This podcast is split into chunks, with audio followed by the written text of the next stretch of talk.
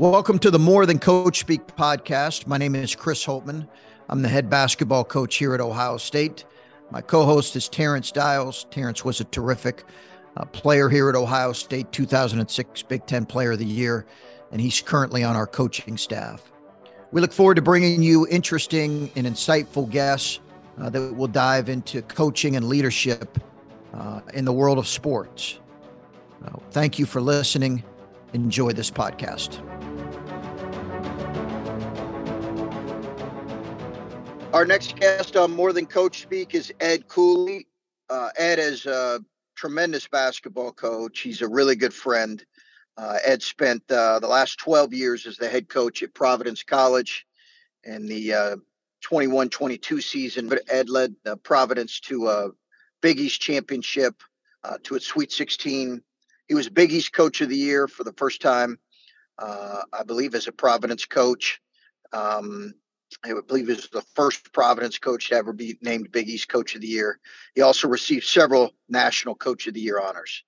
Uh, Ed's teams are known for their toughness, their competitiveness, and their execution. I'm sure you'll enjoy this uh, this podcast uh, featuring Ed Cooley. All right. Hey, coach. Uh, obviously, Ed, you and I have been friends for a long time. You've been one of my closest friends in coaching. Uh, I've got big time respect for you. You know, you have a different level of respect for a guy when you coach against him, uh, mm-hmm. just because, um, you know, you, have prepared for te- their teams, all that. So I got tremendous respect for you as a, as a person, as a coach. And uh, I really appreciate you you being on here, my man. I, I really do. Um, it's a it's a it's really a, a great thing for us. First question, and you've addressed this already. Why leave Providence? Well, first, I want to make sure I, I let everyone know that's going to be listening to this. Providence will always be home for me. Providence is a place that is special, it's unique, it's a place where all of my roots are my wife's yep. roots, my children. You know, it just felt like it was time for a change. Not that it was anything bad at Providence. The president and Ken Sicard, the athletic director, and Steve Napolillo, you know, 53 years in the same region, same region, all but five years in the same city. In those five years where I was at Fairfield was 120 miles up the road, but our entire infrastructure was still in the city of Providence. And after 12 years and after, you know, having multiple opportunities to change, the right opportunity didn't present itself. And as hard as it was to leave, I still thought Georgetown was a fit and is a fit. It's still in the Big East, which has never been done. So I can understand the angst and anger that some of our, uh, my own family, my own family, let alone the, the the the fans and the supporters of Providence College. I just hope at the end of the day, me leaving does not take away the pride, love, and respect I have for the city and for that school. No, I listen, I I've been through a similar situation, a similar change where I loved where I was at. You and I talked about that when when I went through it. Um, you can love a place and still feel like there's an opportunity for you, or just in in your case, a, a time for a change. Mm-hmm. And and what you you know listen, Ed, I think people who know what you did there, that's part of the reason there was probably so much angst is you you did such an unbelievable job there. You really did. And people who have followed Big East basketball or Providence basketball for a number of years, um, you know, coaches, you know, fans don't fans don't throw fits when you know they don't want coaches to leave. the bottom line is is you were you were beloved there um, because of, of what you did. So I totally I totally understand that the, the, kind of the biggest mispercep were there misperceptions about your move well in other words I, like i think because in the past i've always used the words like never. Um, and i would say for the up and coming coaches that are, are going to have the opportunity to coach in their hometown never is a hard word. Never is a hard word. And in doing so i think i gave a false sense of loyalty. And and and I mean that in a humbling way. In at that point in time never was in play because it wasn't an opportunity I saw leaving. Yet as life moves forward, your children yep. get older. My daughter's going to live in the uh, in the in the city. My son is going to come live in the city. It just was the right time, and never was a hard word because I think it gave our fan base there, and I still say our. I mean, I'm born yep. and raised there, so it's not like I can't take that away. But I do understand their anger. I do.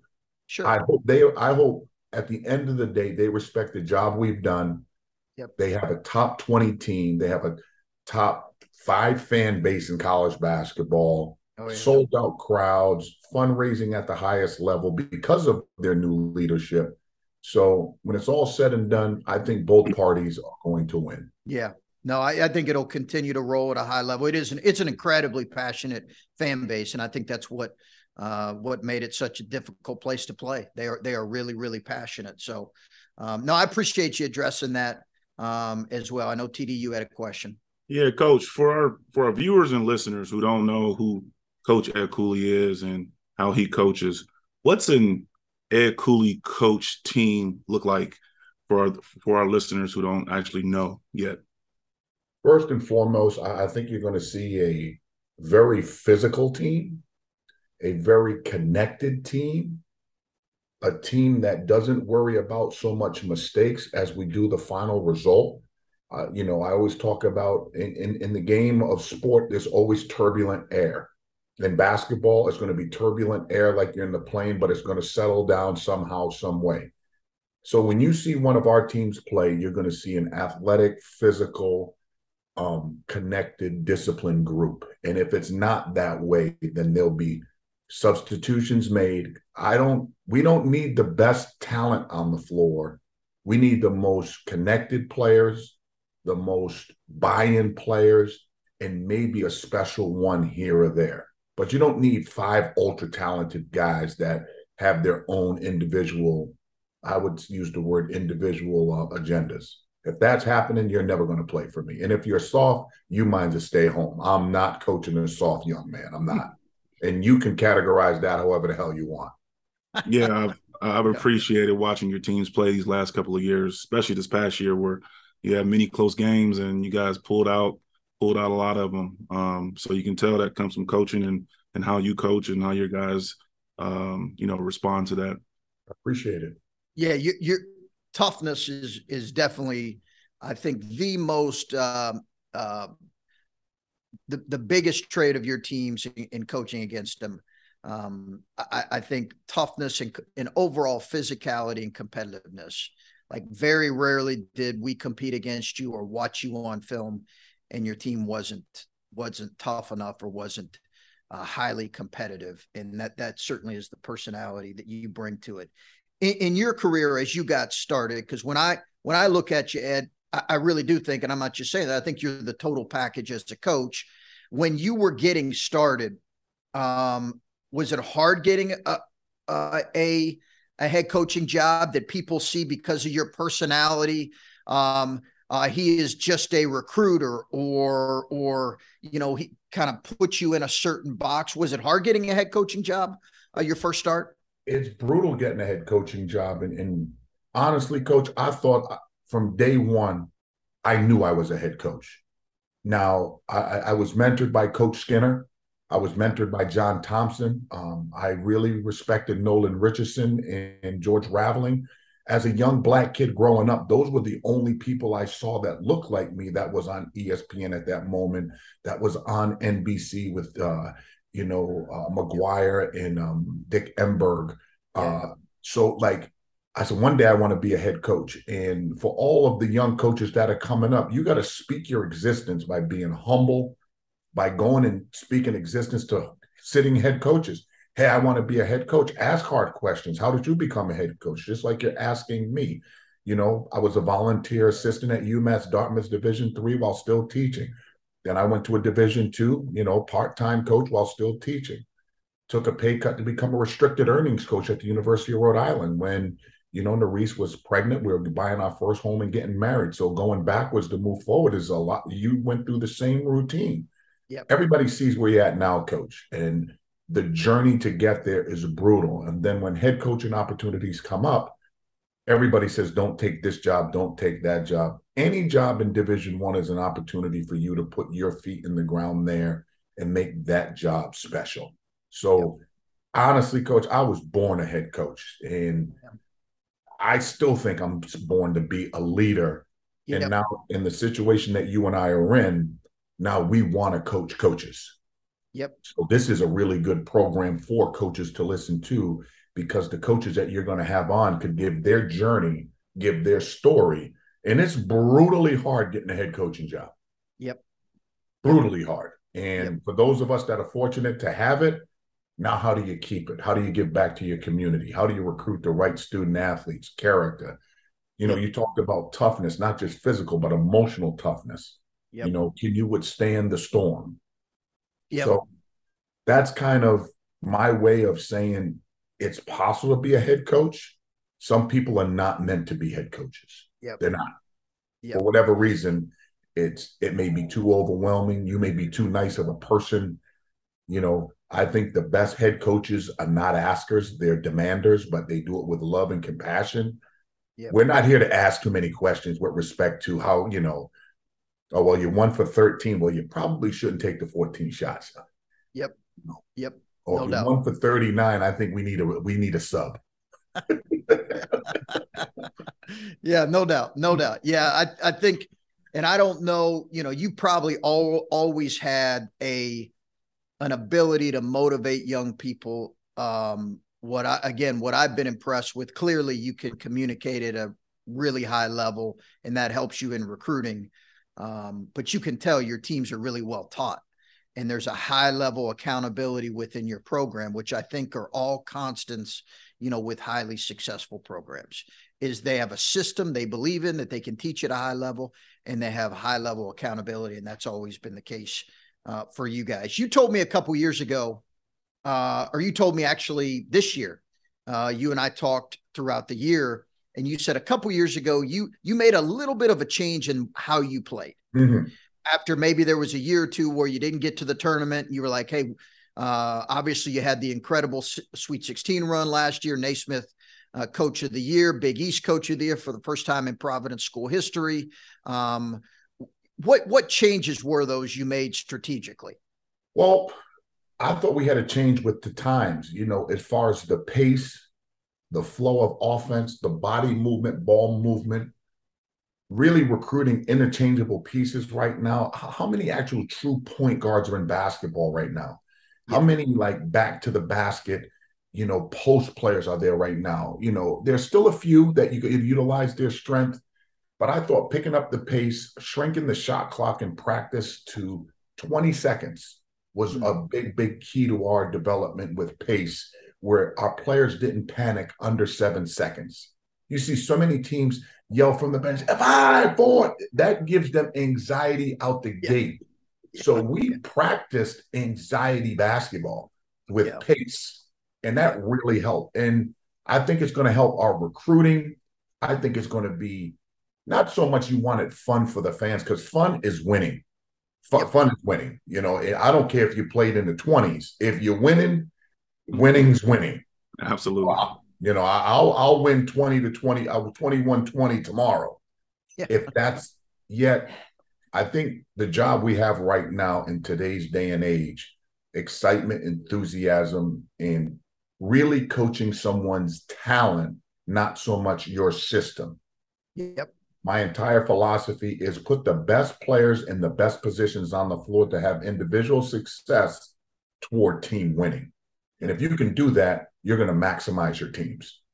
What's a rotation look like for you? Uh, and does it change as you get into the year? Is it nine deep, 10 deep, you know, uh, eight once you get closer, or is it depending on what your roster looks like?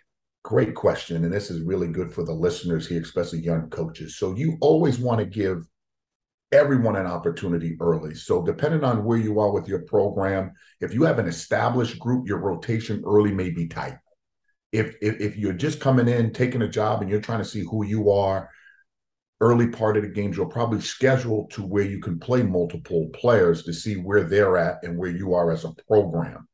Yet as the season comes on, you get to the magnificent seven or you know iron eight. Yep. After that, somebody's going to get not even a cup of coffee, but a, an espresso shot of playing time. Yeah. Right? a, a, quick espresso shot, and then a subs Cummins because yeah. you don't have time for development in a one or two possession that you know. You know, if Georgetown's going to Ohio State and it's February 10th. Yep.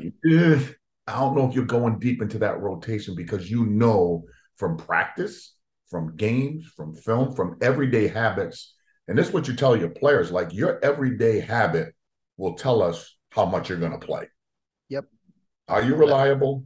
Are you dependable? And yep. do you produce? Yeah. You know, no those three three things are aligned, you're probably going to be a rotational player, if not a starter. No doubt. Let me give a let me ask you a strategy question. End of game situational for for our listeners, for our coaches. Uh, could be high school, could be college coaches.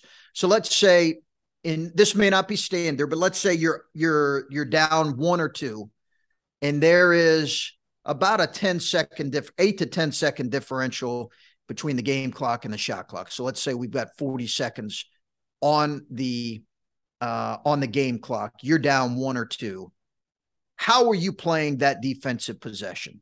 And is there a marker in which you're saying, hey, this is a non negotiable?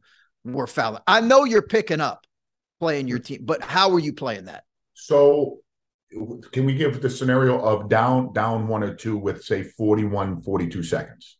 You got it. I'm definitely using that as a two for one. I'm going to try to score in the first five to seven seconds, hopefully.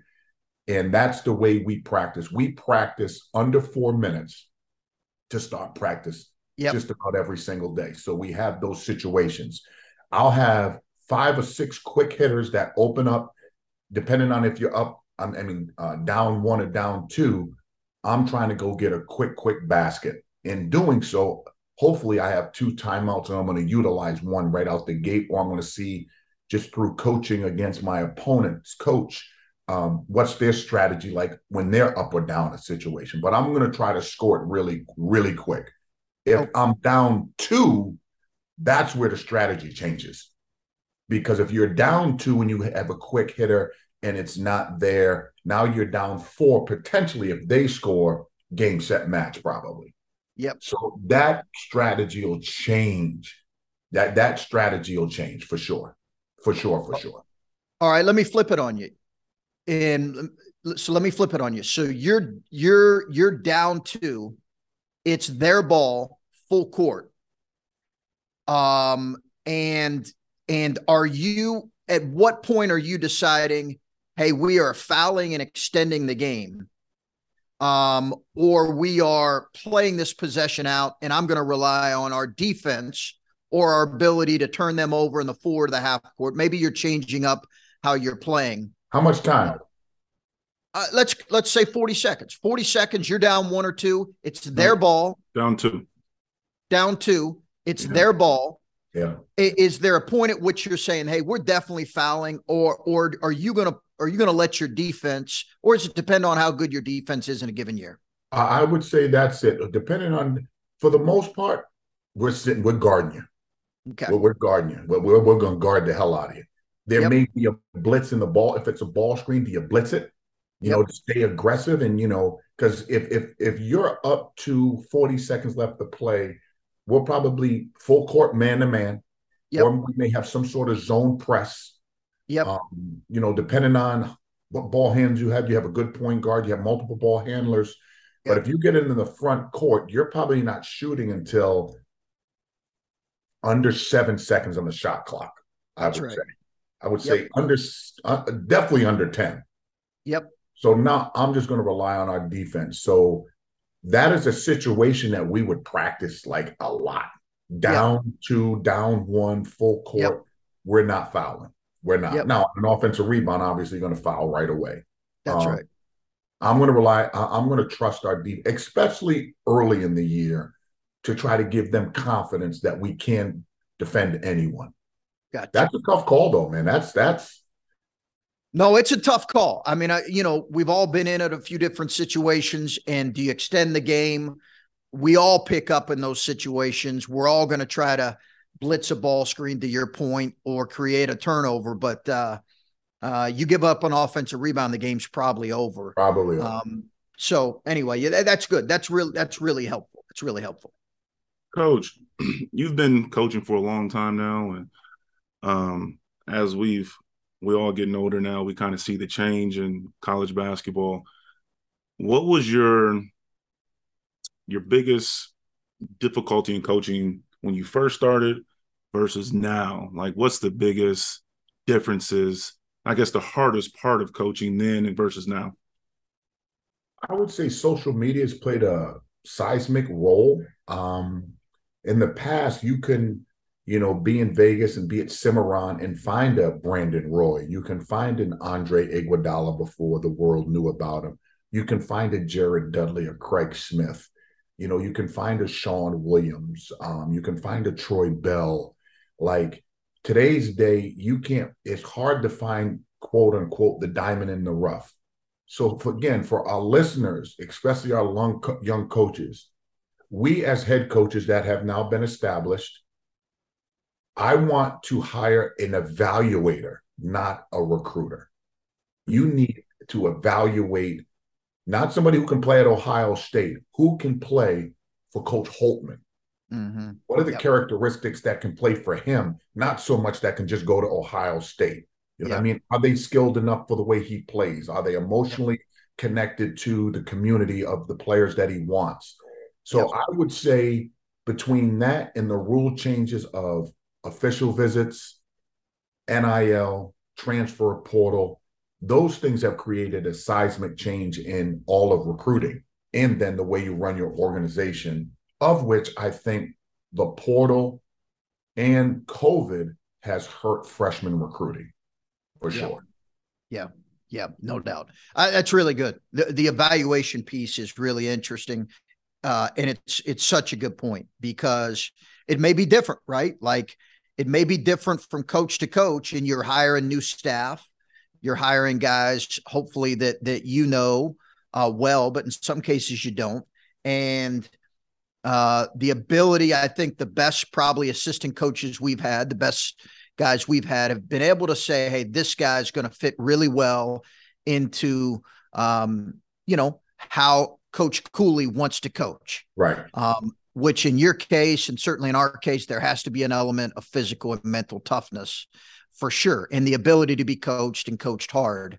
I think in, in both both cases, but that that's a really really interesting interesting point. Um, let me let me ask. Uh, I'm going to jump around here a little bit, TD. Another strategy question, and you and I've talked about this. It's February, Ed, and you play Creighton at Creighton. Oof. It's uh, what is that? Uh, dollar beer night or whatever. Oh.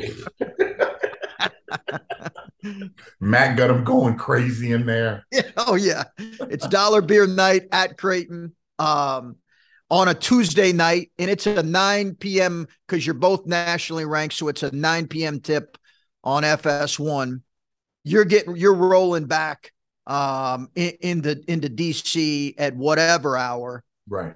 You play. You're playing at home. Let's say Xavier at noon on Saturday what do those next couple days lo- look like for for you?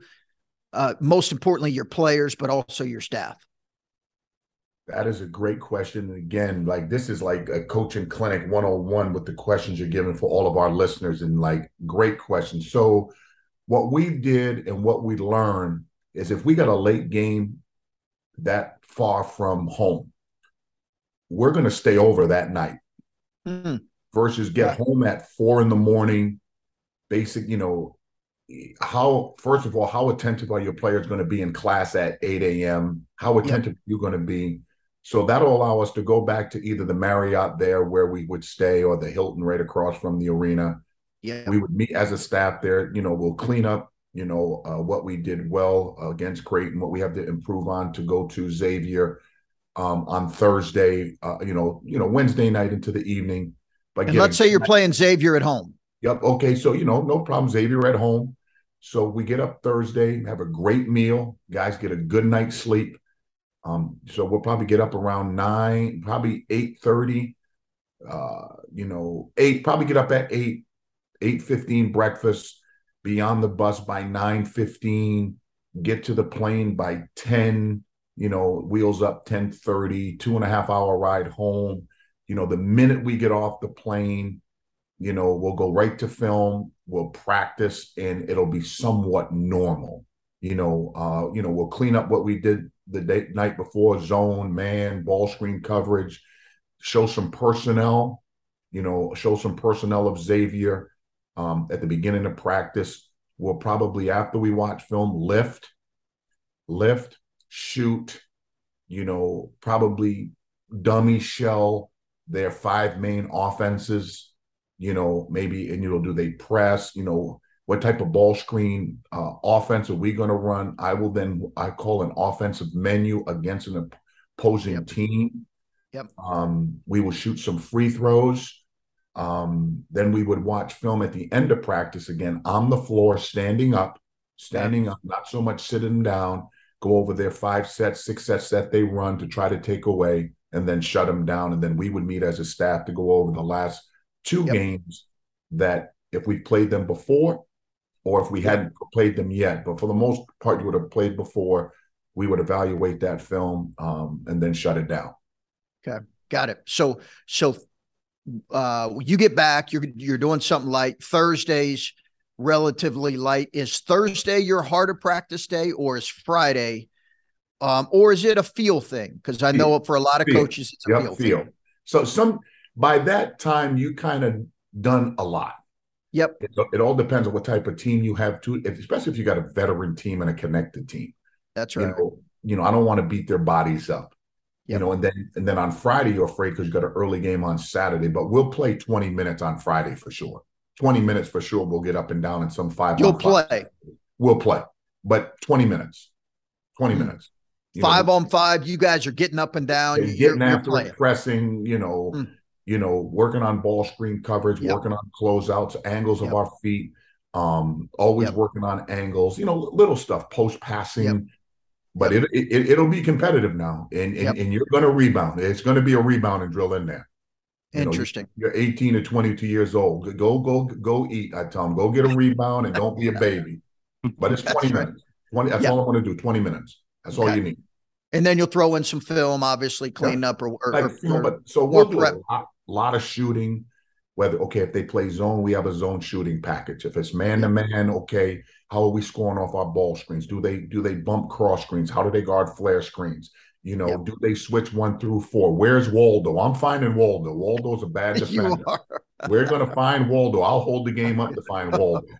Oh yeah, no, no doubt you will. You No. you found a few Waldos that that uh, when I've coached against you. Yeah, you've done that. As did you. Uh, that's that's great. That's great. TD. Yeah, coach. Um, you've mentioned earlier in this podcast, and you've and you've gone back to it a lot. Young coaches trying to get into the profession of Mm-hmm. coaching and uh, becoming a head coach. What was the biggest mistake that you made early on in your career that you can kind of give advice to going forward for for the young group of coaches coming up? That's a great question. What mistakes? Um, I've made mistakes coaching. I don't know if I've made mistakes. It could be being on- coaching. It could be coaching and recruiting. It could be, you know, it could be Um, twofold would- for you, I guess. I would say the biggest the biggest mistake is probably being trying to win too fast, Hmm. putting all that pressure on yourself that you're feeling externally Hmm. from supporters, from you know, do you got an AD who can be in his last year or two on his contract? Yeah. Um, you know, did I oversell a situation where we're still developing because we need fan support and you're Yeah. trying to put people in the building? You know, not here's here's the biggest mistake that this okay just got me. We all have said I didn't follow my gut in the Mm. game, especially as you're getting older. Your gut is your second mind, if not your best thought. You follow your gut in a situation. You know, if we're up three, are we fouling? Um, you know, Johnny's cooking right now. Why go to Billy? You know, like, follow your gut in situations. And I would say that's the best advice I can give coaching. If you feel it, be all in. Go g- do it.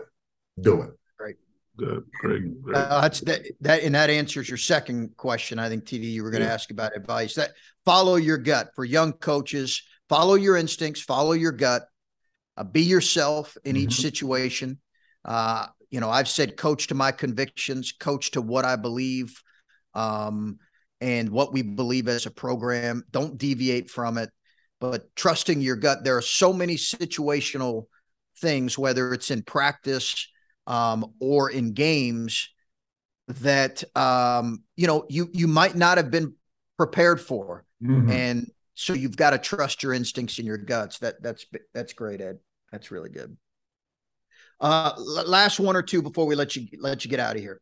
Um, you're you're you're going through something really, uh, and, and it could have been this year, right? You you love uh, you loved where you were at. You have you've had incredible opportunities in the past that you've said no to. This new opportunity came about. You're trying to decide what's best. You know, you and I have been have been you know close friends as we've gotten through this in coaching. I also understand, you know, in this business, there's sometimes maybe it's just family or there's when you're going through something really difficult in coaching. Are there a couple people that you're calling and saying, "Hey, listen, you got to shoot me straight. Yeah. You got to be honest with me. Yeah. Help me do this better. Like, you know, you mentioned a couple of your mentors in the profession. I'm not sure if you still talk to them about, you know, things in coaching, but are there a couple guys you go to? Well, one I'm speaking to for sure. You know, hundred percent. Um, and you don't have to name names, but I just no, no. I mean, like hey, hey, coach. The one thing you know about me is I'm I'm super transparent, man. Yeah. I did this. Uh, Matt Painter and I are really really close. Mark Fox, um, yeah. Cuonzo Martin. I would call it. Uh, I would call um, uh, Coach Skinner. I still talk to Coach Skinner, Perry Clark.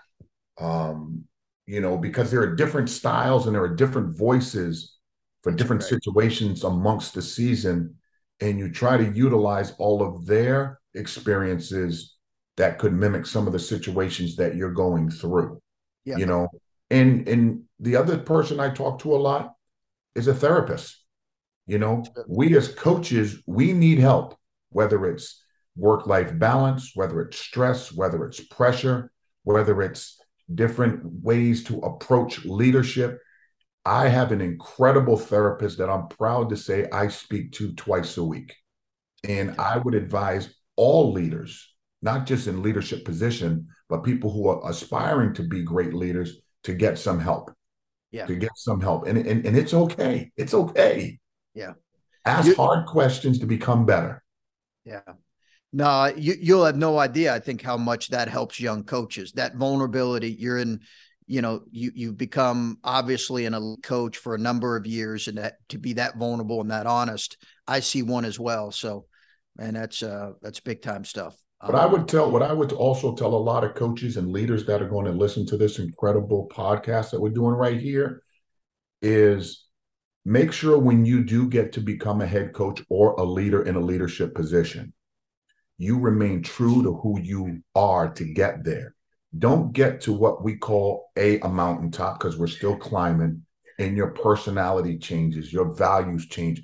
You become the know it all. Stay humble bring people with you, be in your community. Um, you have a small circle of trust, but you can have a wide net of influence because people are excited to see you. Stop and say hello, invite coaches to practice, invite people in with respect to a boundary. Um, I see so many coaches change when they become head coaches, like they created the bounce of the ball, or you know, they created the first loaf of bread. Don't do that give back to your community, give back to your area. Let young men and women know that they can too become the whatever, whatever, whatever by just your presence in their presence, make them feel bigger than you. It's great. great. No, we're gonna end there. We're gonna end there. Ed, this is this has been really, really good, man. I, I can't thank you enough. Your wisdom, the experiences you've been through. Uh, obviously, your success speaks for itself, and you know how much uh, I care about you. So, uh, good luck as you continue to transition. I know how those moves are for families in terms of a lot going on, a lot of moving parts, but uh, uh appreciate you, man. And, I uh, appreciate you. I appreciate you, Coach. The pre- the pressure is a privilege. If if you feel that pressure and anything that you're doing, feel the privilege to change it. Coach, we're going to be all right here at Georgetown. We may we may go through a little bump in the road, but at the end of the day, this thing will smooth out and we'll become one of the national basketball programs once again in America. Yep, I believe that. Love it. I, I believe, believe that. Coach, I appreciate it. Ed, great seeing you. And Love uh, we'll, on, Coach. Appreciate we'll you guys soon, so much. Have, have a great weekend. I appreciate you guys so much. All right. Thanks everybody for joining us. That was Ed Cooley. Ed uh, is a good friend and he's one heck of a coach and has done a great job really wherever he's been. Um, he's he's a dear friend and I'm happy for him and this this next journey for he and his family at the Georgetown. You know, he's real. That's the thing about Ed is uh, he's real. He's always been real. He's great to ha- go have a beer with and at the same time he's uh, he's one heck of a basketball coach. So, uh, TD, hopefully our listeners enjoyed that. Young coaches, veteran coaches, kind of enjoyed listening to him.